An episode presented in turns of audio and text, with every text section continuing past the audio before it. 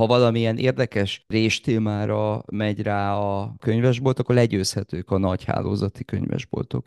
Hiszen a könyvkiadóknak és a könyvkereskedőknek, és azon belül is a független könyvkereskedőknek különbözők az érdekeik.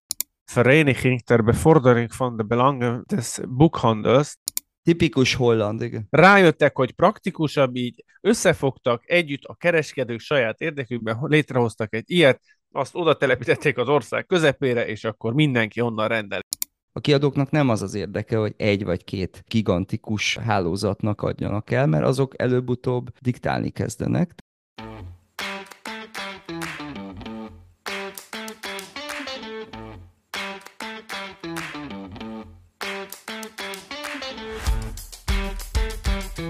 Ez a Prospero könyvpiaci podcast. A nemzetközi és a hazai könyvpiac fontos témáiról. Egy könyves podcast, ami nem könyvekről szól, hanem azokról, akik kiadják, eladják és megveszik őket.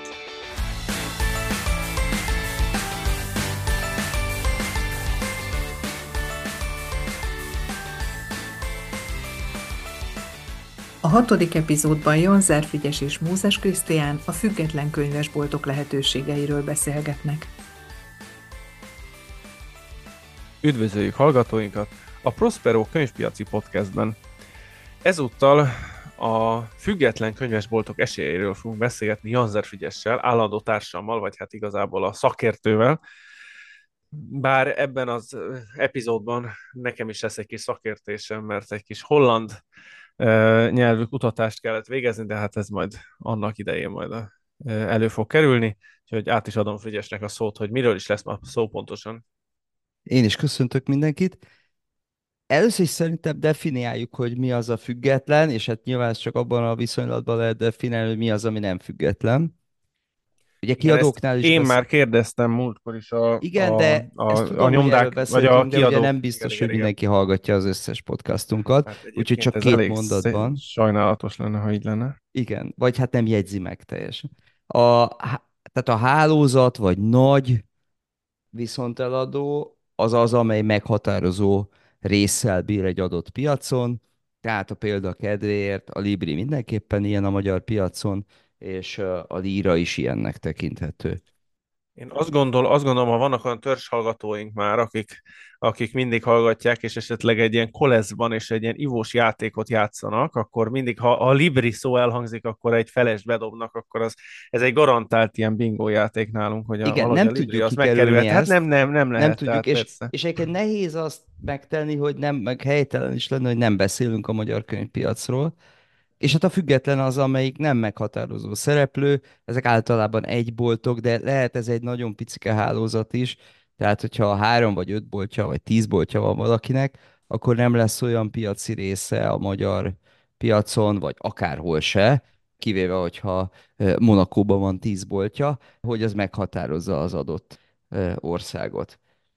Szóval ez a, ez a meghatározás. Kiadókban is vannak függetlenek egyébként, erről is beszéltünk már, és lehet, hogy egyszer érdemes lesz, de azt szeretném leszögezni, hogy a, a boltok azok sokkal kiszolgáltatottabbak még a kiadóknál is. Tehát a független kiadók is kínlódnak, szenvednek a nagyok súlya alatt, de a boltok területén rosszabb a helyzet.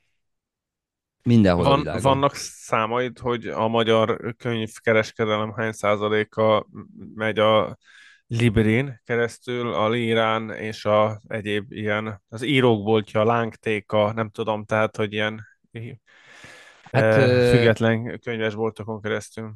Én azt gondolom, hogy Magyarországon nincsenek jó számok, tehát azt se lehet tudni, hogy mennyi az összforgalom. Erről beszéltünk már egy nagyon keveset. Mindenféle becslések vannak, és én nem szeretnék számokat mondani, de nagyon-nagyon-nagyon erősen meghatározó a, a Libri, és mellette még valamennyire a Lira, és inkább a tendenciát mondanám, tehát, hogy sok könyvesbolt szűnt meg az elmúlt 10-20 évben, és hát ezek között van egyébként ugye olyan is, mint az Alexandra, amely hálózati nagy volt, de, de nagyon sok független szűnik meg folyamatosan, és én látom azt is, hogy egészen jók, tehát, hogy mi is dolgoztunk egy nagyon jó debreceni könyvesbolttal, az is megszűnt. Szóval sok, sok olyan, akiről még azt is gondolom, hogy egészen jól működött. Ismersz? Egyébként pont most jöttem, mentem, és megint belebotlottam egy Alexandrába, hogy most az tulajdonképpen az már kétszer ment csődbe, és akkor most harmadjára is újra élet? Vagy ott az, Igen, az, az igen, mi a... igen. Igen, igen, igen. Igen, és Hát erre ez, mondtad, hogy aki ezek után ad neki bizományba könyvet, az mondjuk magára vessen. hát az már a, az első után is szerintem magára vethetett. Na most ami, ami még fontos szerintem, hogy, hogy egyáltalán miért érdekes ez? Tehát, hogy miért fontos nekünk az, hogy legyenek függetlenek, vagy általában miért fontos egy könyvpiacon? Egyszerűen azért, mert hogyha nincsenek függetlenek, tehát ilyen nagy hálózati könyvesboltok, vagy egyébként ez nem feltétlenül hálózat, hiszen egy nagy meghatározó online bolt is ugye igen nagy súlyjal bír, és az, annak nincsenek könyvesboltjai, akkor egész egyszerűen ezek egy idő után diktálni kezdenek a kiadóknak is, mondjuk árések tekintetében, amiről a múlt adásban beszéltünk, és elszürkítik a piacot, akkor, hogyha kiadóik vannak, akkor végképp, mert akkor, eh, akkor abba az irányba megy a dolog, hogy az ő kiadói könyveit adják el, eh, és végső soron a vásárlójára rosszul, mert kisebb lesz a választék, akár egy idő után, ha nagyon nagy lesz ez a túlsúly, ez, ez nem következett be egyébként Magyarországon, akkor a, az árak területén is egy kedvezőtlen tendencia indulhat meg. Szóval Könnyebb, fontos, könnyebb hogy lesz kartellezni. hát most nem is csalás, egyszerűen, egyszerűen az, hogy monopól helyzetbe kerülsz. Hát értem, persze. Szóval nagyon fontos, hogy legyenek függetlenek, és ezért ezt a múlt adásban is érintettük, egyébként akár állami eszközökkel is mindenképpen szokták ezt segíteni, vagy hát nem minden országban, de ugye a kötött árszabályozás Németországban és máshol, az pont ezt Például Hollandiában. Hollandiában. Holland nyelvterületen igazából. Igen, igen, igen. Igen, Sok igen. fejlett piacon, és hát vannak fejlett piacok, ahol nem. Igen, tehát Ang- Angliába kivezették, ha jól olvastam. Hogy ott volt, volt, Ott, vagy hát az nagyon rég lehetett, mert én már arra nem emlékszem, az mindig egy nagyon szabad piac volt. Úgyhogy ö, csökkenő boltszám Magyarországon. Egy picit néztem külföldi helyzetet is, mert vannak országok, ahol vannak számok. Uh-huh. Az angol piac olyan, ahonnan még azt is lehet tudni, hogy egy sikerkönyvből egy adott napon hányat adtak el. Ez számomra is egy csoda, hogy ezt honnan tudják, de vannak ilyen piackutató cégek, akik hát azért nyilván nem egy egészen pontos számot mondanak, de, de azért eléggé pontosat. meg mondjuk valószínűleg annak van értelme, hogy ezt az angol piacot ennyire megfigyelik, de mondjuk a magyar, szlovák, román piacot, tehát annak az adatnak sokkal kisebb értéke van világpiaci szinten. Hát biztos, persze. Tehát egyszer érdemes lesz az angol piacról beszélni, mert az egyébként minden szempontból rettentesen érdekes, de azért egyébként az nem lenne nagy baj, hogyha a magyar piacról legalább egy ilyen pontos éves szám lenne. És ugyan van a Könyvkiadók és Könyvterjesztők Egyesülésének honlapján szám, pici késéssel, de az, az úgy nem pontos, az, az szinte biztos. Na, tehát például a, a, a brit Booksellers Association-nek a vezetője azt mondta, hogy 2023-ban maradt a független boltoknak a száma azon a szinten, ahol az előző évben volt.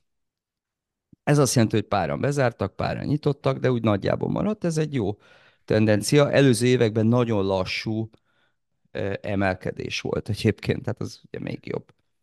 És ez egy érdekes dolog, mert ugye könyvesboltok világszerte nagyon nagy számban zártak be, akár egész hálózatok is, tehát nem csak a kicsik. Az Egyesült Államokban ugye elsősorban az Amazonnak a hatására 20 évvel ezelőtt, vagy, vagy 15 évvel ezelőtt is nagyon sok boltbezárás volt, hiszen minden az online kereskedelem irányába tolódott, és például a, a legnagyobb amerikai hálózata a Barnes Noble, az 2024-ben 50 új boltot akar nyitni. Ez most ugye nem a függetlenek témához tartozik, csak azt jelzi, hogy egyébként azért lehet boltot nyitni. Igen, egyébként pont ezen gondolkodtam, hogy most itt er, arról beszélünk, hogy a kis könyvesboltok mennyire maradnak meg, vagy, vagy zárnak be, de hogy azért én azt gondolom, hogy vagy azon tűnődtem, hogy mennyire trendszerű az más üzletágakban is, hogy a kiskereskedelem az egyszerűen online irányba tolódik. Természetesen nem gondolom azt, hogy, hogy nullára redukálódna, vagy hogy egy, egy bizonyos szint alá menne, mert könyvesboltokra igenis szükség van fizikai valójukban, mert elmegy az ember és belelapoz, meg vesz ennek, annak, amannak, és keresgél, és azért ezt, azért ezt nem fogja tudni kiváltani egy online kiskereskedelem, de azért egy, er, ezt ugye szoktad mondani, hogy mindig én mondom, de hát azért, azért online is lehet könyvet vásárolni, meg akár kiadótól, meg így úgy amúgy, tehát hogy azért az, hogy csökken, az egy kicsit természetes is lehetne akár. Tehát ezt nem azt mondom, hogy ez jó vagy rossz, de az, hogy ez szerintem más kiskereskedelmi ágaknál is megfigyelhető, tehát hogy ez nem csak a könyv piacnak gondolnám én a sajátjának. Persze, tehát a könyvek az elsők voltak, amit online a legjobban el lehetett adni. Ugye ez, erről beszéltünk, ez alapozta meg a, az Amazon sikerét. Én az az érzésem, hogy aztán be fog állni ez valamilyen szinten, és lesz valami egyensúly, és ez, ez az egyensúlyhoz közeledünk, tehát lesznek boltok, és lesz online értékesítés, de ami nagyon fontos, és akkor itt szerintem át is térhetünk arra, hogy én gondoltam, hogy egy pár ilyen jó gyakorlatot megnézünk. Először a boltok szintjén, tehát az, hogy individuálisan mit tud csinálni egy bolt, aztán majd ilyen nagyobb szervezetek, országok szintjén is. És az első, amit fölírtam magamnak egy ilyen kis vázlatban, az az, hogy esettanulmányokat is elég sokat elolvasva, azt látom, hogy a legtöbb volt az, az amelyik sikeres, független volt, az az online értékesítésben is erőteljesen részt vesz. Majd itt, amikor a nemzeti szintű gyakorlatokra kitérünk, akkor meglátjuk, hogy ez bizonyos országokban sokkal könnyebb, mint más országokban. De, de ez fontos, tehát azt látom, hogy elsősorban angol könyvesboltokról olvastam, hogy ők ezt csinálják. Ezen kívül a, a médiában is, a social médiában is ö, sokan nagyon erőteljesen mozognak. Olyan példa is volt, akinek érdekes módon inkább ez volt a, a fontosabb, és nem volt online értékesítése, de a legtöbb könyves volt az értékesít online, és távolabbról is rendelnek tőle. És ugye itt az az, az értelme az online értékesítés, online vásárlásnak egy könyvesbolttól, mondjuk, a, ugye, amit mindig mondok, a kiadótól való vételnél, hogy ugye itt akkor nagyobb választék van, illetve több könyvet is tudsz venni, nem csak azonos kiadónak a könyvét. Igen, és el, összefügg a, az online értékesítés témája a második dologgal, amit említenék, az pedig a specializálódás. Most egy kicsit a magyar példára, hogyha egy kisebb magyar városkára gondolunk, akkor ott lehet általános profil nélküli könyvesboltot létesíteni, mert nem lesz se Libri, se Lira, nem lesz konkurencia, és el kell látni a várost, vagy, vagy nagyobb települést könyvekkel.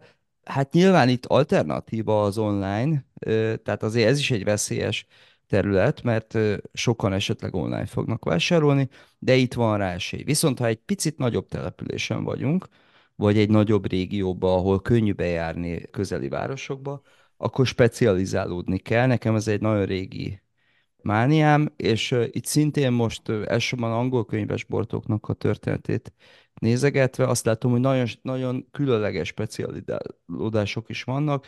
Tehát például találtam egy londoni könyvesboltot, ami kifejezetten fekete bőrű gyerekek könyvellátására specializálódott. De meg erről volt is egyébként, mert ebben az áramlatban, hogy nem tudom, csak ilyen női, vagy volt. Na, most, ilyen, ilyen is van. Igen, igen. Igen, igen ilyen igen. is van. Egyébként pont most olvastam egy, egy ilyen könyvesboltról. Ez a, az az előbbi, az egy viszonylag frissebben nyitott könyvesbolt, de, de pont egy női könyvesboltról ö, olvastam, az már jó pár éve működik. Igen, de azt gondolom, hogy mondjuk ezek a példák, pont most ez a kettő azért ez eléggé, tehát ez mondjuk így Londonban működhet, igen, meg igen, Münchenben, igen. meg mit tudom én. Igen, de valószínűleg Edinboróban is, vagy Liverpoolban is lehet ilyet. Akkor egy másik példa, Devonban, egy kis településen, Ugye Devon azért az egy gyönyörű része Angliának, délen, turisztikailag is fontos rész, tehát turistákra is számolhatnak, de a település, ahol a könyvesbolt működik, az nem egészen tízezer fő befogadó település. Ő például a természeti témákra ment rá, de olyasmi is, hogy, hogy nem tudom én, vadúszás. Tehát nyilván ilyen vadvizeken való úszás. De ez most csak egy, egy volt a sok közül, tehát nyilván ebbe mezőgazdálkodás, kertészkedés, ökológiai szempontok. Tehát ott viszont egy ilyen kis településen is érdekes módon tudott egy témát találni magának. Ez érdekes egyébként, hogy tízezer fős városban egy ennyire specializált tényleg, mert én itt a környéken közben Közben én keresem ezt a Devon nevű várost, és én nem találok ilyet egyébként. Mármint, Devon ez az, egy, megye. az, egy, az egy megye. Ja, ja, ja, ja. El, a, a település egyébként, hát ezt most nem biztos jól fogom ejteni, de Shaftesbury, ja, és direkt megnéztem, hogy mekkora, mert az a cikkben nem volt benne, és 9000 valahány száz lakosú. Holde egyébként a boltnak a neve. Uh-huh, uh-huh. Holde Bookshop. Mert egyébként pont ez múltkor est, esett egy újságíró ebbe a csapdába, hogy azt mondta, hogy a, volt a kézilabda Európa bajnokság, és a Gelsenkirchen nevű kis, kis település ezt írt. Na most ez egy 50 ezeres város, tehát igen. Na mindegy.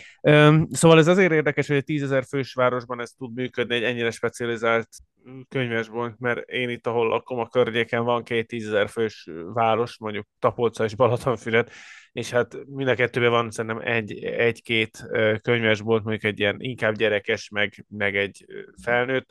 Balatonfüreden van egy líra, de hogy azért... De hogy hát azért... Az, azért Balatonfüred az már egy központi település egyébként. Hát a, má, Tapolca is a, a, egy központ. Tapolca is. Tehát, hogy ezek, Hát ezek tízezer fős, tehát ezek 12-3 ezer fős települések, szóval, hogy azért... Igen, egyébként Tapolca is és Balatonfüred is uh, turisztikai fontosságú település. Igen, tehát ez imán hozzáad, ez imán hozzáad, persze.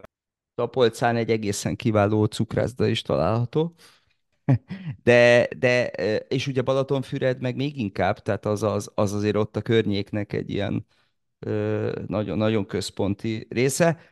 Egyébként Devon egészében is egy, egy, egy nagyon erősen turisztikai hely, de hát valahogy megél. És egyébként nyilván ebben van, vannak különbségek a magyar meg a külföldi piacok között is, tehát hogy, hogy e, a helyi vásárló közönség az például a Covid alatt mutatkozott meg, ez nagyon erőteljesen, nem csak Angliában, hanem nagyon sok országban nagyon komoly támogatást adott a, a helyi könyvesboltoknak. Tehát volt egy tudatosság, hogy látták, hogy a könyvesboltok bajban vannak, és, és azért is vásároltak. Tehát, hogy szándékosan helyi könyvesbolttól vásároltak. Voltak olyan országok, ahol a könyvesboltok nyitva tarthattak, például úgy emlékszem Franciaországban, máshol, ahol nem, esetleg az online rendeléseket, vagy hát egy idő után, amikor a Covid már e-, enyhült, akkor már rendesen kinyitottak a könyvesboltok, tehát ezeket, ezeken a módokon segítették a könyvesboltokat. Ilyet nagyon sokat olvastam, tehát sok országból voltak ilyen tapasztalatok, és nem tudom megítélni, hogy ez Magyarországon mennyire volt egyébként. Igen, ez könyvesboltról kevés, nem annyira hallottam Magyarországon ilyen étteremről, igen, tehát, hogy így, hogy igen, hú, igen, hozzunk onnan, meg, tehát, hogy, hogy ezt tapasztaltam. És az is mennyi, mennyi zárt be egyébként, érdekes módon inkább a Covid után. Én egy példát szeretnék mondani a specializálódásra, előre bocsátva, hogy nem vállalok felelősséget a példáért, szóval ha már az éttermekről beszéltünk, akkor én most mondanám azt, hogy milyen jó ötlet ilyen közel-kelet, észak-afrikai éttermet nyitni, és akkor valaki nyit egy ilyen éttermet, majd utána benyújtja nekem a számlát, hogy tönkrement. Miközben én tudok olyan éttermet, amelyik virágzik ebben a kategóriában, szóval de most egy olyasmit fogok mondani, ami szerintem nincs, és ez a történelem. Tehát egy nagyon erős online jelenléttel az ezen a területen levő kiskiadók könyveinek a felvásárlásával is, ami egy nagy könyvesboltban ezen a területen nem lenne meg. Tehát hiába megyek be egy nagy lírába, vagy libribe, nem fogok ilyen választékot találni, amit egyébként lehetséges. Komoly listaépítéssel, tehát hogy, hogy kapcsolatot tartani a, a vásárló közönséggel, esetleg angol nyelvű könyveknek a, a behozatalával valamilyen mértékben a választékba, ez szerintem egy jó terület lenne. Látszik az is, hogy történelemből például van folyóirat is, amelyik egészen jól megy. Tehát van egyfajta érdeklődés. Ez egy példa volt, valószínűleg találnánk még ilyet. Igen, de azt gondolom én is, hogy ez egy ö, közérdeklődésre számot tartó tudományterület, ami, ami, ahol a tudományos ismeretterjesztés is nagyon fontos, és, és Igen. van rá igény.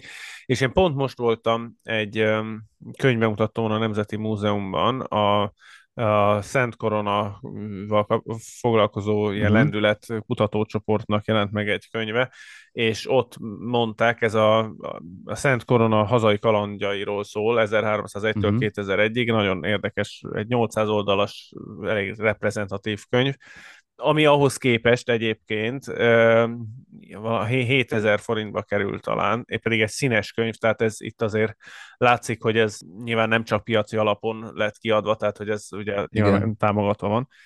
biztos.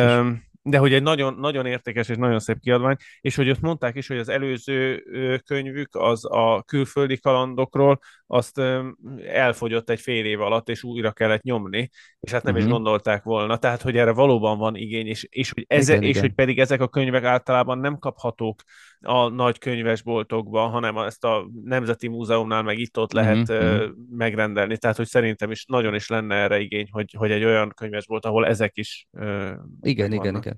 És ez nagyobb városban lehetne, de ugye fontos az online jelenlét, tehát, tehát akkor e- ettől független bolttól nyilván rendelnének is. És egyébként itt nagyon sok olyan kiadvány van, amik ilyen kis, ilyen-olyan egyetemi kiadványok, meg eldugott kis dolgok, amik nem fognak bekerülni egy nagy könyvesboltba. Tehát így ezen a módon ha, ha valamilyen érdekes ilyen réstémára megy rá a, a könyvesbolt, akkor legyőzhetők a nagy hálózati könyvesboltok. Mert ott ők nem elég jók ebbe. Hát óhatatlanul nem elég jók. Na, mondok egy ö, olyan példát is, ami létezik is, egy svéd példa, és hát nem is, ö, nem is mostanában kezdett el ez működni, van egy 1984 óta működő, és egy ilyen science fiction közösségből kinőtt ö, kiskönyvesbolti hálózatocska, tehát ez függetlennek minősül, és sci-fi, Uh-huh. tehát science fiction. Az a neve egyébként a könyvesboltnak, majd mindjárt a névre mondok is valamit. Stockholmban, Göteborgban és Malmöben vannak, plusz egy nagyon erős online jelenlétük van, tehát mondhatjuk, hogy három könyvesbolt plusz az online jelenlét. És egyébként érdekes, mert aztán persze a dolgok megváltoznak 1984 óta, és esetleg új témák jönnek be, olyan, ami akkor még nem volt, és ők reagálnak erre, és pont szóba is jött a, az interjúban, hogy hát esetleg nevet kéne változtatni, de mondták, hogy most nem akarnak nevet változtatni, mert mindenki így ismeri őket. Mert mi a nevük? Science Ja, Fiction Science Fiction, ennyi, igen, igen, igen, igen. És a, hát, hogy például a forgalmuknak a 25%-a jelenleg az manga. Uh-huh. Aztán egy csomó egyéb is van. Fantasy, non-fiction is tartanak olyasmi, ami esetleg összefügg ezzel a sci-fi tematikával. Művészeti könyvek, szerepjátékok, társasjátékok, például a Covid alatt nagyon mentek a társasjátékok.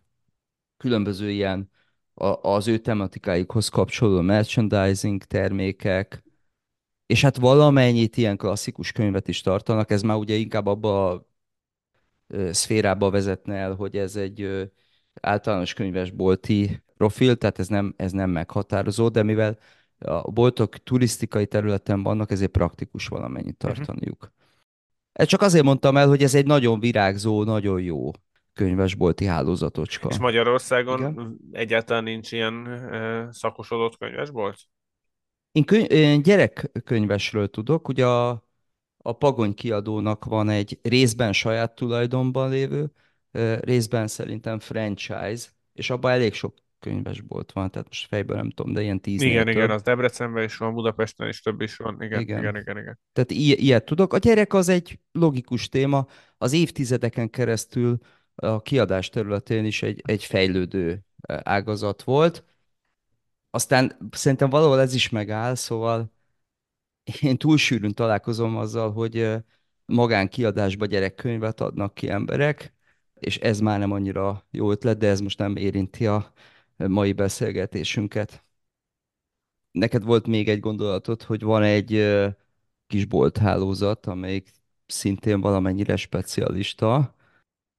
Igen, a, nem olyan régóta közismert ez szerintem, mert nem olyan nagyon régen alapult. Szabados Ági könyvesboltjainak a hálózata, ami egy független könyvesbolt hálózat, néhány egységgel, és ugye Szabadosági ő a RTL klubon volt a híradónak a műsorvezetője, illetve hát most is műsorvezet, csak talán nem a híradót, és ő alapította ezt a Nincs időm olvasni kihívást, és ennek van Facebook csoport, erre elő lehet fizetni, tehát egy közösséget épített, tök látszik azért igazából, hogy ez ilyen tudatosan, és jól, jól csinálja, mert ezzel bekerült sok helyre ezzel az olvasás népszerűsítéssel volt a kép, tehát ő egy ilyen az olvasás nagykövete, vagy az olvasás népszerűsítő influencer személyiség, Ugye ő azzal, hogy műsorvezető volt, ugye eleve rendelkezett egyfajta ismertséggel, ez fontos dolog. Igen, tehát ezt konvertálta át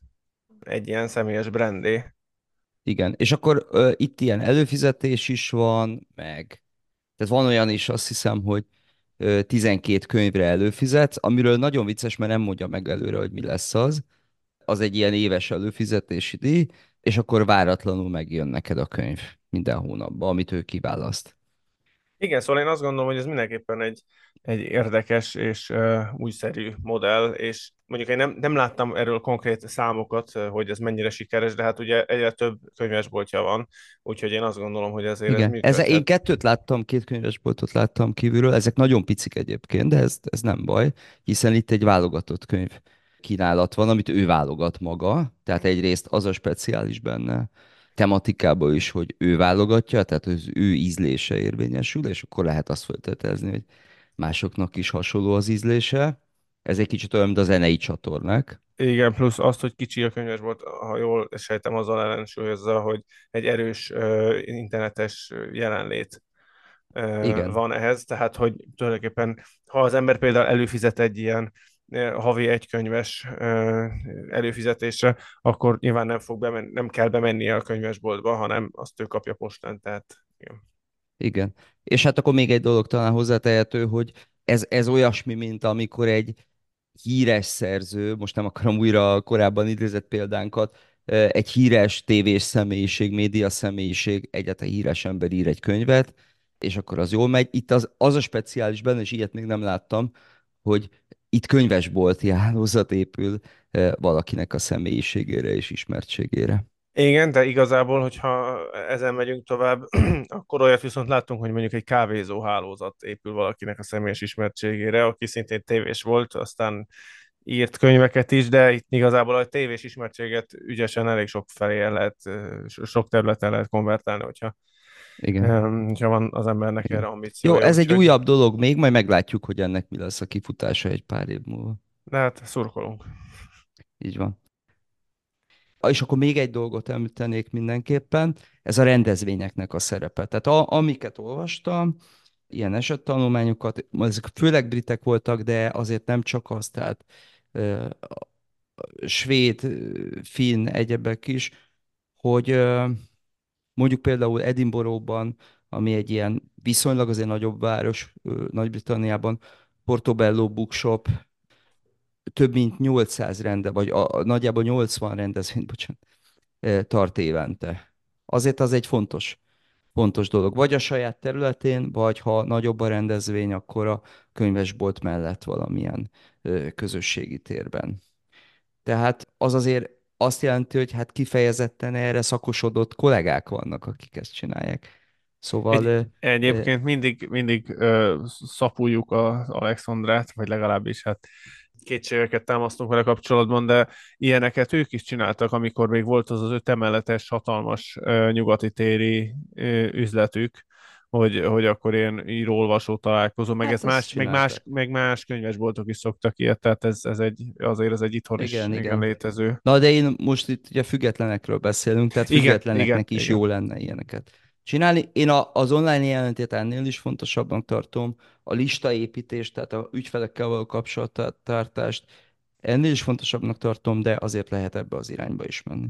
És én azt gondolom egyébként, hogy egy független könyves volt, ami mondjuk nem, tehát nem a, nem a fővárosban van, hanem mondjuk egy kisebb városban, annak talán egy picit emiatt tehát ilyen rendezvényeket talán kicsit könnyebb is szerveznie, hogy, hogy így a kulturális életet kicsit felpesdítse, vagy, vagy, vagy hogy talán könnyebben éri el az Igen. érdeklődőket, mint, mint a fővárosban, a nagy zajban, mármint hogy ahol nagyon Igen. sok egymással konkuráló dolog van. És hát egy egyszerű kiplakátolás is egyszerű, mert meg lehet beszélni a környékbeli ruhaboltokkal, cukrászdákkal és egyebekkel is, hogy, hogy hadd tegyem már ki a plakátomat.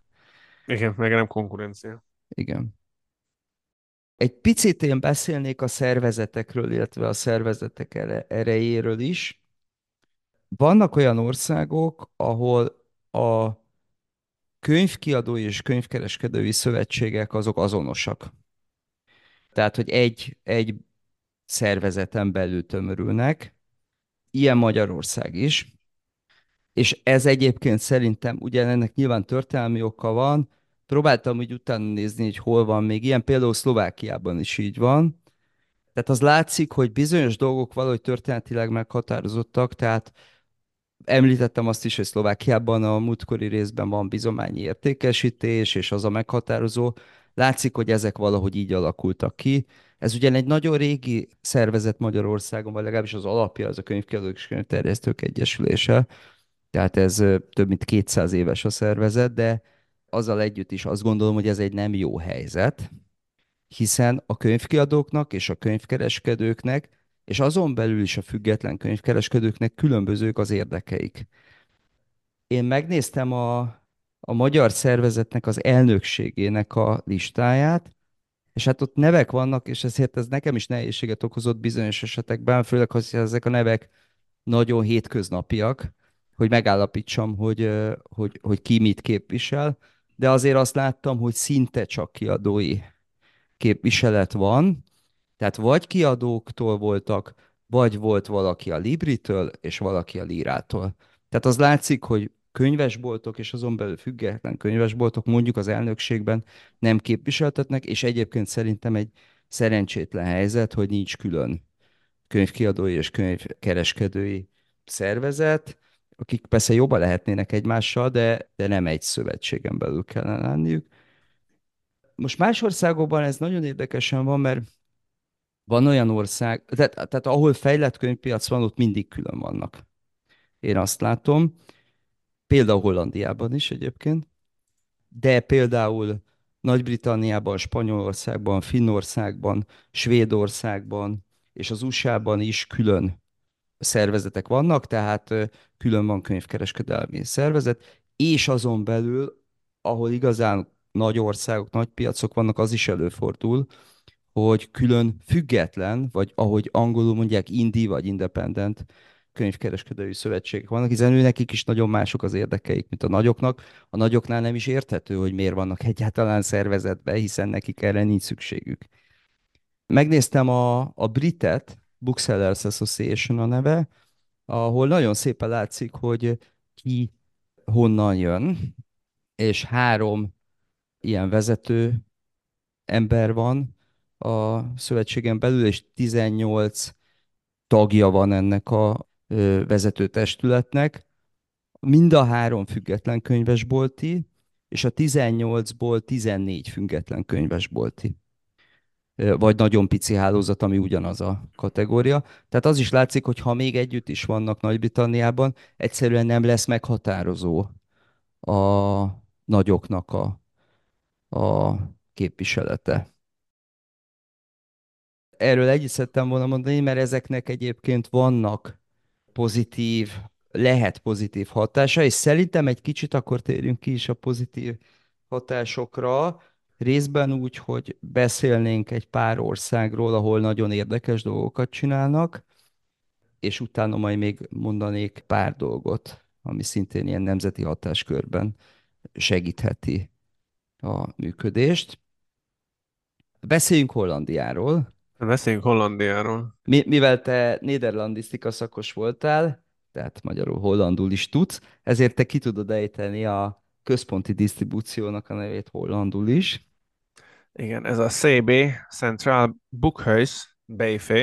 Uh-huh. Central Bookhuis, tehát ez a központi könyvesház, hát ez önmagában még nem mond sok mindent, viszont az azért, tehát az egész sztori az onnan indul, és az az érdekessége. Én azt gondolom, ugye hát volt alkalmam azért tanulmányozni a holland történelmet, meg így a különböző holland intézményeket, és ez egy elég jellegzetesen holland dolog, ez a történet, hogy a 1800-as években a holland könyvkereskedők arra jöttek rá, hogy nem túl gazdaságos és praktikus a nagykereskedőkön keresztül beszerezni a könyveket, tehát hogy a kiadók, nagykereskedők és úgy a könyvesboltok, meg azt, azt számot tartani, hogy melyik nagykereskedő melyik könyvet tudja küldeni, meg, meg akkor a fizetés, ugye több helyre, meg a szállítás, meg minden, és akkor itt a könyvkiadók egyesülete, most mondjuk így, hát ez a Vereniging ter Bevordering van de Belangen des Bookhandels, tehát a könyvkereskedelem érdekeit képviselő egyesület, szó szerint, 1871-ben létrehozta a Bestelhuis, tehát a megrendelőházat, Bestelhuis van de Nederlandse Bookhandel, és és ez vette át első körben csak az amsterdami régiónak az összes megrendelését és szállítását, hogy, hogy ezek gyorsabban történjenek, és aztán ez később terjedt ki egész Hollandiára, de már az Amsterdami régióban, amikor ez működött, akkor ez már a Holland-India, tehát Holland-Kelet-India is ide tartozott Amsterdamhoz, hát ez egy érdekesség és 1926-ban hozták létre a központi könyv lerakatot, tehát akkor lett egy központi raktára, és aztán ez átkerült 1973-ban Külenborgba. Ennek az volt az oka, hát nyilván az, hogy Amsterdamban részint a telekárak is, meg hát minden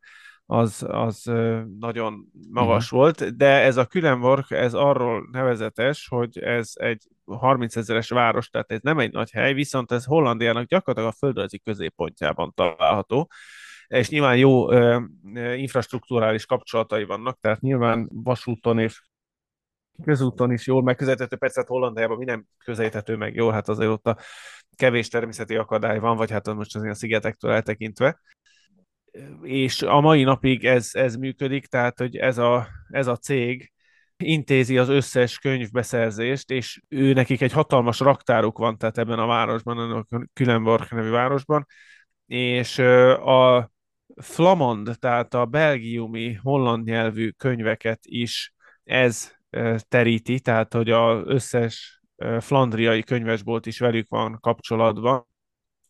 És az érdekesség, hogy 2012 óta már egészségügyi szolgáltatásokban is, meg egyéb ilyen logisztikai megoldásokban is utaznak, tehát így kibővítették a tevékenységi körüket.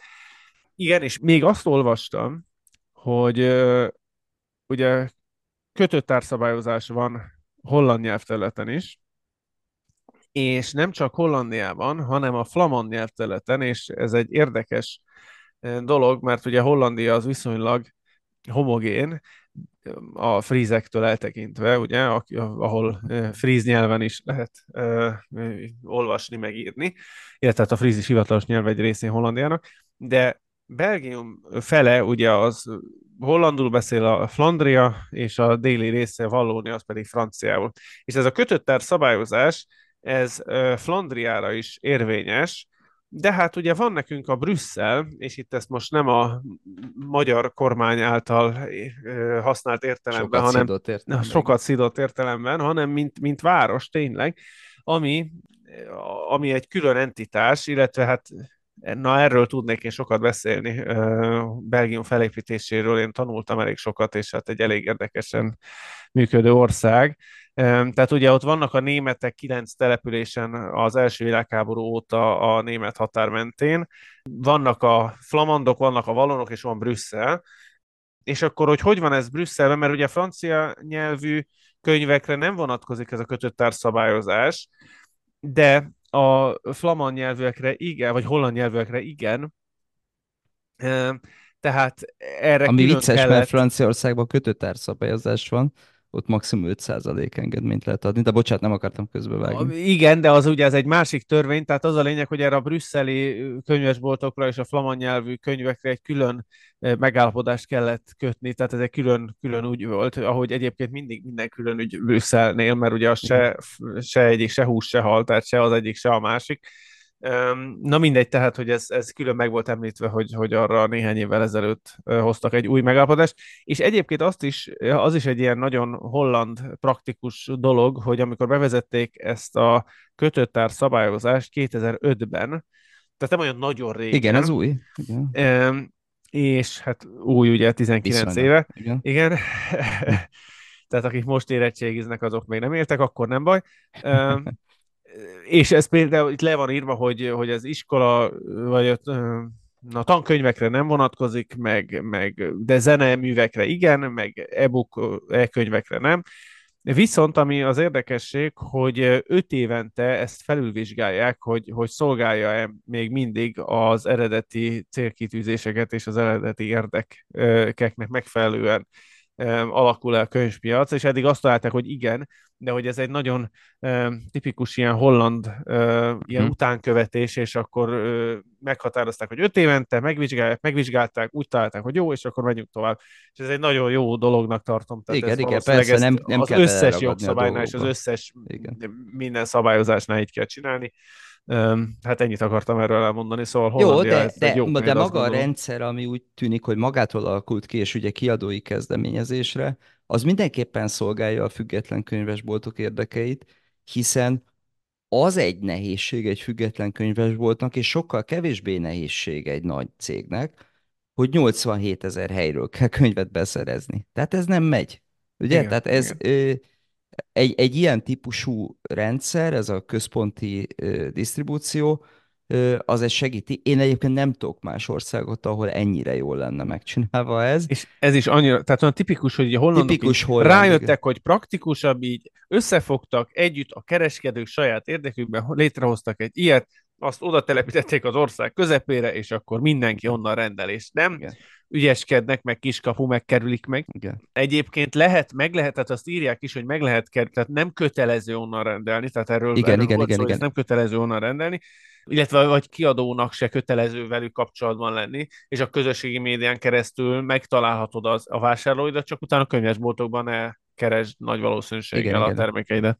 Hát ugye mi külföldi könyvekkel foglalkozunk, tehát mi is szoktunk Hollandiából rendelni, és nem feltétlenül innen rendelünk. De azért ez, ez mindenképpen nagyon jó, nagyon praktikus, és egyszerűen ez is a kötött árszabályozás mellett, vagy még inkább elősegíti azt, hogy legyenek független könyvesboltok. Egyébként az jutott eszembe, hogy Németországban is megcsinálták ezt, hogy ott két nagy kereskedő van, tehát nem ilyen központi disztribúció jellegű dolog, hogy a kávének, a talán nagyobbnak volt két raktára, ha jól emlékszem, akkor az egyik egy kicsit délebbre, a másik északabbra, és aztán kitalálták, hogy akkor egy ilyen, nem tudom, zöldmezős beruházással az ország közepén, valahol Kelet-Németországba csinálnak egy raktárat, és ezt meg is csinálták, csak ez akkora költség volt, ez, ez Európa legnagyobb könyv raktára, hogy ebbe gyakorlatilag csődbe is mentek. De létezik a cég, csak nevet változtatott, KMB KNÖ volt a neve, és most Zeitfrak, tehát megvette valaki a céget, tehát ugyanebben a raktárban működik, de e, ez egy kicsit túlméretezett volt, azt hiszem ez a dolog. Igen, és azt írták is, hogy tehát ugye ez egy hatalmas raktár, és akkor itt minden úgy raktáron is igen, van. 40 millió tudnak. könyv, úgy tudom. Igen. Úr, Már a holland. Igen, igen, igen. A, igen. A, a német ennél sokkal ennél nagyobb nyilván nagyobb, legyen. Igen. Már egyébként, ha már hollandok és könyv, akkor ezt talán még nem mondtam el ezt a történetet, hogy a világ legnagyobb egynyelvű szótára az holland nyelvű. Igen? Igen, igen, igen. És ez, tehát ez nagyobb, mint az Oxford English Dictionary, mert ez egy 40 kötetes oh. szótár. És ezt a harmadik kiadását, azt, hú, most ezt, erre nem készültem azért, de ezt a 90-es években kezdték el csinálni, és, és ha jól emlékszem, Bangladesben gépelik azért, hogy ne tudjanak hollandul azok, akik csinálják, és hogy ne kövessenek el hibát, vagy kevesebbet kövessenek el, meg hát gondolom azért az órabér is egy valamivel alacsonyabb Bangladesben, mint mondjuk Hollandiában. De azért, mert ugye ezekben nyilván egy csomó történelmi adat van, tehát hogy Uh-huh. mármint történelmi, igen. nyelvtörténeti alak, amit Igen. egy, egy anyanyelvi beszélő rögtön kijavítana, de ott direkt vannak más, más betűk használva, vagy máshogy. Na, csak ezt Ja. gondoltam ide, beszúrok ma Oké. már a holland könyvekről. Mert mindig elmegyünk a, a, a, az evidensebb irányba, és itt ez nem lenne jó. Igen, pontosan. 220 ö, könyvesbolt vesz részt egy ilyen holland, még egy picit Hollandiához.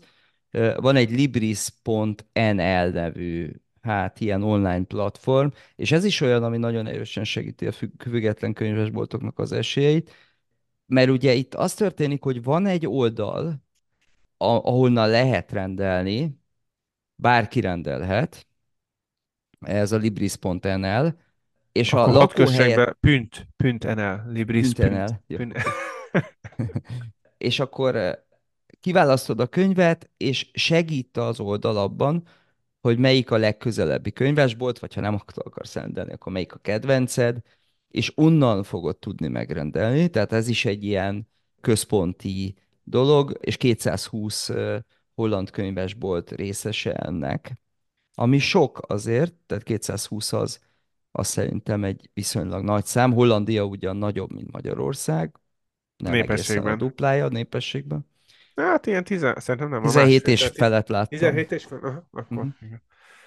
USA hasonló dolog, ugye az még nagyobb ország.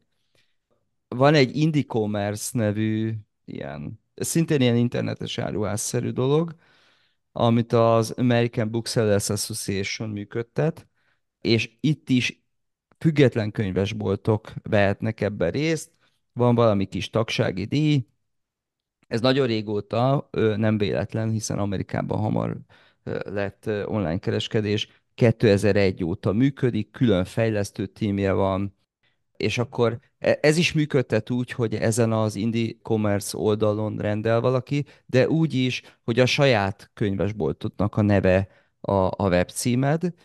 De a mögötte lévő motor, meg adatok, hát ugye gondoljuk arra, hogy fölépíteni, főleg angol nyelvterületen egy könyvesbolti választékot, az micsoda őrületes munka.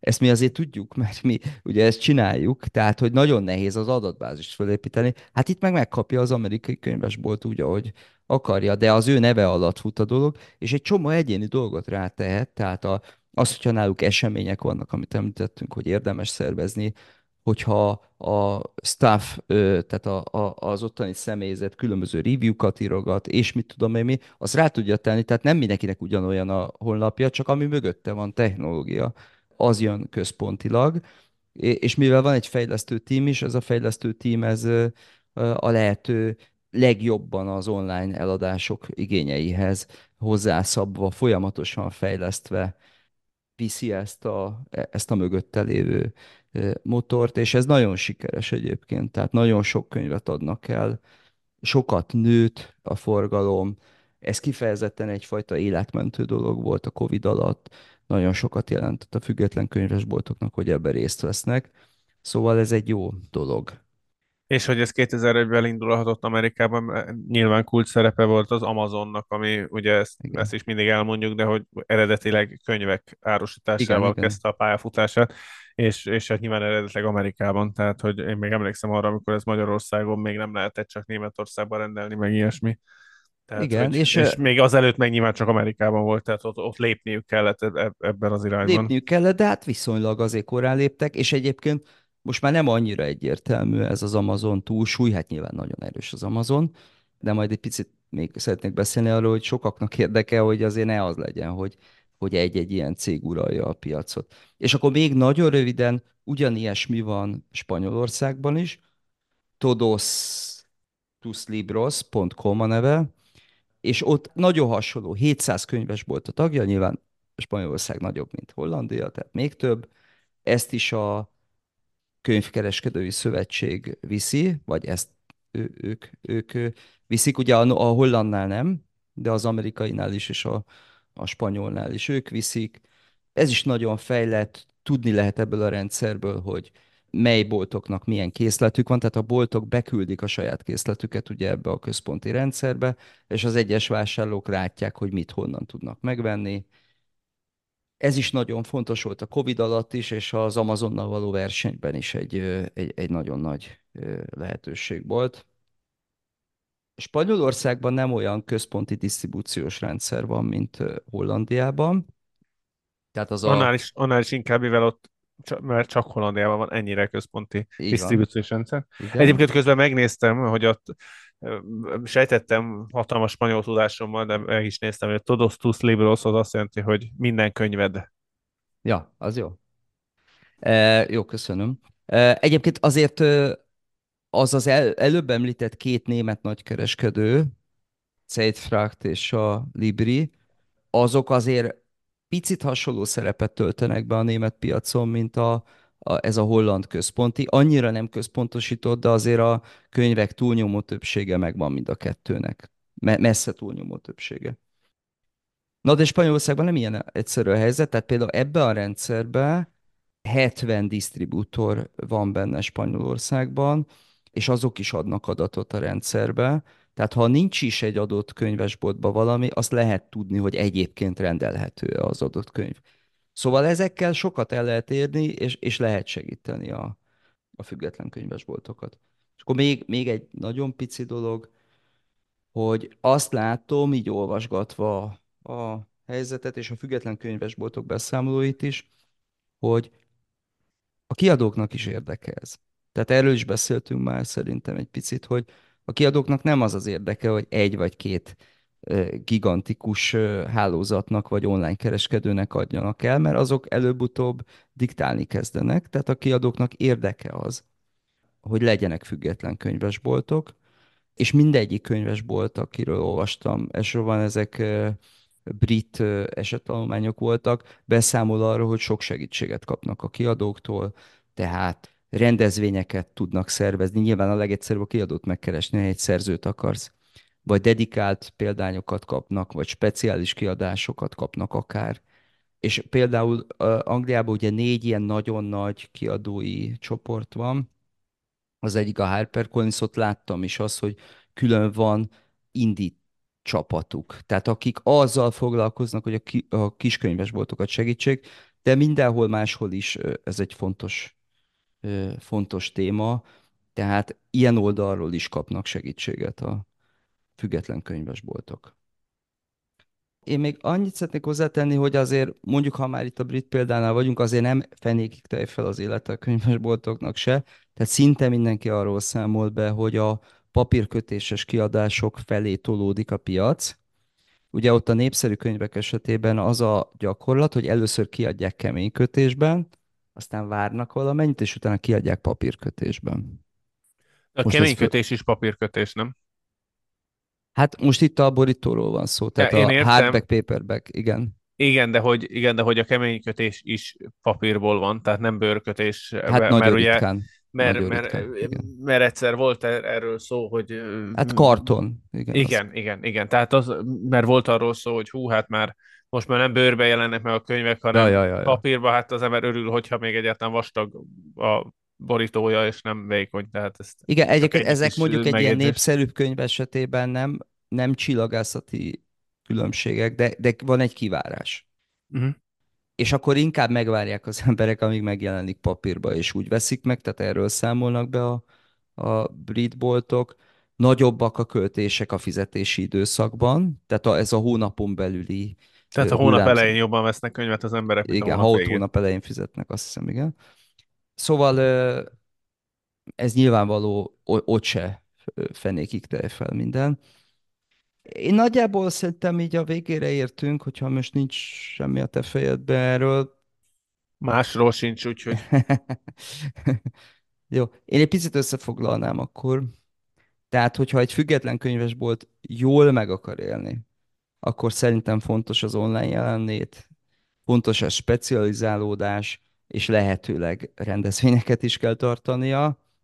Nagyon jó lenne, hogyha lenne szövetkezés nemzeti szinten. Magyarországon nincs egyáltalán független könyvesboltoknak sz- szövetsége, vagy könyvkiadóknak Nincs, szövetsége, vagy nincs, nincs. Tehát nekem semmi bajom a, a, a, ezzel a közös szövetséggel, de mi nem vagyunk tagjai egyébként, pont elvi okokból, hiszen ne, én nem látom ezt így logikusnak, ezt a dolgot. Időnként voltak ilyen föllángolások, és ezek azért elég sajátos módon a, többször a, az Alexandra valamely csődjéhez kötődtek, de ezek, ezek valahogy semmire nem mentek. Ezek egyébként kiadói jellegű fellángolások voltak, tehát boltosra egyáltalán emlékszem. Ha belátták, hogy úgyse lesz semmi, akkor ezek így elszálltak, ezek inkább arra alapultak, hogy majd hogyan fogják együtt visszaszerezni a pénzüket az Alexandrától. De bolti, bolti jellegűre én nem emlékszem, pedig ha nem is egy állami szinten szervezett dolog, vagy nem is egy ilyen államilag támogatott dolog, de egyszerűen, ha arra gondolunk, hogy, hogy 30 független könyvesbolt összefog, és együtt fejlesztenek valamit, vagy együtt töltenek föl egy internetes áruházi adatbázis termékekkel, akkor egymást segítik. Itt valószínű egyébként technikailag nem az a jó, hogy hoznak egy szövetséget, és méregdrágán megbíznak, hogy a semmiből csináljon valaki valamit, hanem amelyiknek a legjobb ilyen jellegű internetes áruháza van, azt osztja meg a többiekkel, és azok befizetnek nyilván azért, hogy közösen használják ezt, tehát mindenki jól jár vele, de, de szerintem ez például egy nagyon praktikus és jó dolog lenne, vagy például e, egy külföldi példa, a Svéd Könyvkereskedői Szövetség az megegyezett a kis csomagszállítókkal, tehát akik ugye kiviszik a könyves csomagokat, és minden tagjuk e, emiatt kedvezőbb díjakat kap. Tehát egy... Hát igen, sok, nyilván sokkal jobb árat tudsz kiharcolni, hogyha 30 könyves volt, vagy igen. mint hogyha egy, igen. Hát, ez kicsit, igen, ez ugye a Brexit hogyha... logikája igen, igen, igen. a fordítottja, igen. hogy ugye Nagy-Britannia gondolta, hogy egy 60 milliós piacként sokkal jobb feltételeket fog tudni kiharcolni, mint amikor az egész EU részeként tárgyal valakivel 400 millió ember nevében. Igen, ne, igen. mindegy, de most ez, ez Igen, ez, jó, ez nem, hát abszolút, volt, de, abszolút de... így van. Na most, most gondolja arra, hogy hogyha egy könyvesboltnak egy évben van 2000 csomagja, és 30 könyvesboltnak 60 ezer csomagja van, hát 2000-rel nem fog, nem fog semmit kapni. Tehát, hogy az, az olyan, hogy kicsit jobb árat kapsz, nem annyira fognak neked csomagot szállítani, mint egy magánembernek, az biztos. De 60 ezer csomagra, még akkor is, hogyha az 30 különböző felvételi hely, mert hát sajnos az, akkor is, akkor is sokkal jobb árakat fogsz kapni. Tehát akár ez a szoftveres, akár az ügyviteli szoftver, ami működik a könyvesboltban, akár az internetes, az talán még fontosabb, Szóval az egy csomó egyszeri költség van, vagy tehát egy csomó olyan, ami, ami, amit egyszer kell lefejleszteni, megcsinálni, igen, és igen. nyilván karban kell tartani, de akkor is 30 fele oszlik a dolog, és bőven nem 30-szor annyi igen. a költség. És ugye még bonyolultabb dolog, de könyve, könyvtárak között például van olyan, hogy egy könyvtári rekordot egy könyvről megcsinálni, ez nagyon nehéz dolog, az nagyon nagy munka. Ha valaki megcsinálta, és ugyanabban a rendszerben van, akkor a következő könyvtár már csak átveszi a rekordot. Uh-huh. Ugye egy ilyen rekordot, egy kereskedelmi könyvrekordot megcsinálni, az könnyebb ennél, de azt is praktikus átvenni, mert, mert miért csináljuk meg. Szóval i- ilyesmiket lehetne, végül is nekünk az a dolgunk, hogy elmondjuk, hogy mit lehetne, aztán vagy csinálja valaki, vagy nem.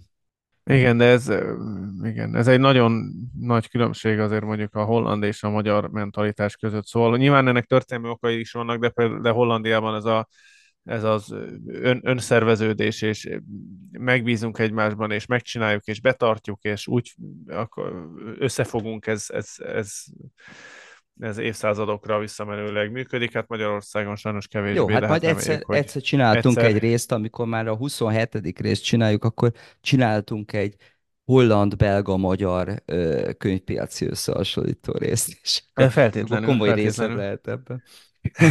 Én csak az utóbbit vállalom.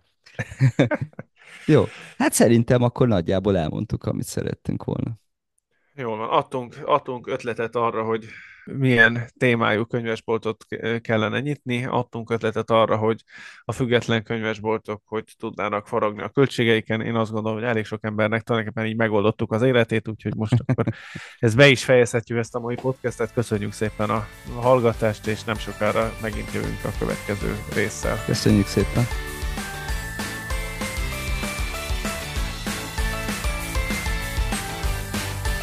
Ez volt a Prospero könyvpiaci podcast. Köszönjük, hogy hallgat minket. Észrevételeit, javaslatait kommentben vagy a prosperokukat prospero.hu e-mail címre várjuk.